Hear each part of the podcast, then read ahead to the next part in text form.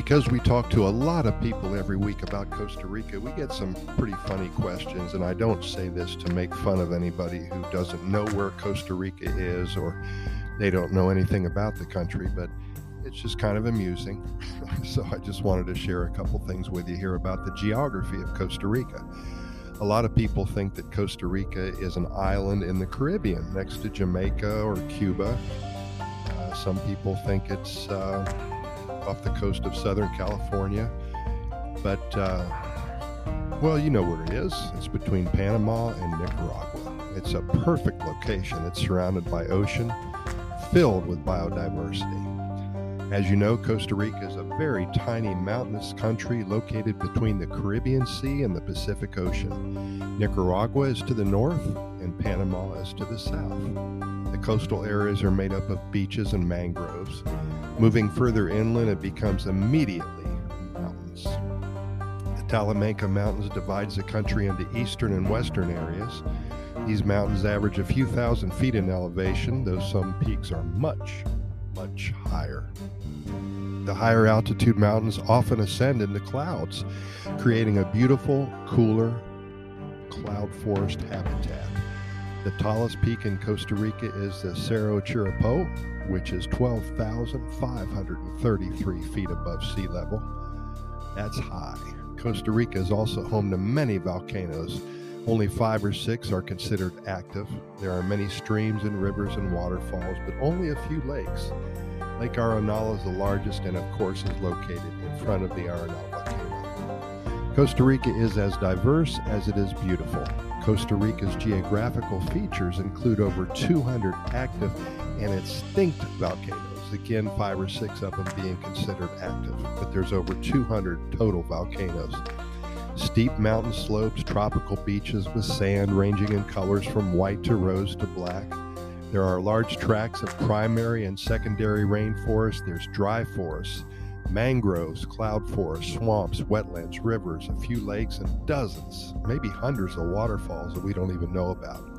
There's only three climates on Earth that are not in Costa Rica tundra, snow, and desert. To understand why Costa Rica terrain is so rugged and mountainous, one has to understand what happened millions of years ago. Costa Rica was formed as the Caribbean tectonic plate pushed up against the Cocos plate continually for about 50 million years, forcing the Central America Isthmus, which is called the Isthmus of Panama, by the way, to be raised off the sea floor. And this is why the active volcanoes in Costa Rica are found along the mountain range at the tectonic rift. This runs from southeast to northwest Costa Rica's high mountains were also a result of the many volcanoes. When these volcanoes erupted, they pushed two tectonic plates against each other, creating the high mountains surrounding what is now called the Central Valley, which is San Jose and all areas within 60 or 70 miles of that area.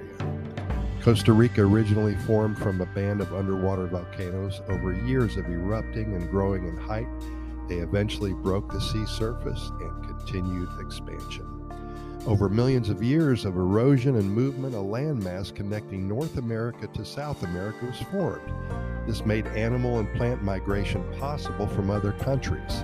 Exotic wildlife and lush species of flora and fauna came from both the north and the south, resulting in Costa Rica's extraordinary biodiversity. More than 25% of the country's territory is totally protected and consists of national parks, reserves, and refuges where its bi- uh, biologically diverse riches are preserved for many generations to come. This is a guarantee.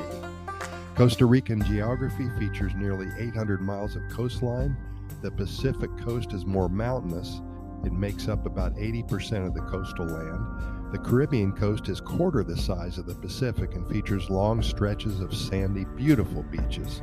The Caribbean is highly humid with lower ocean tides and features swamps and mangroves.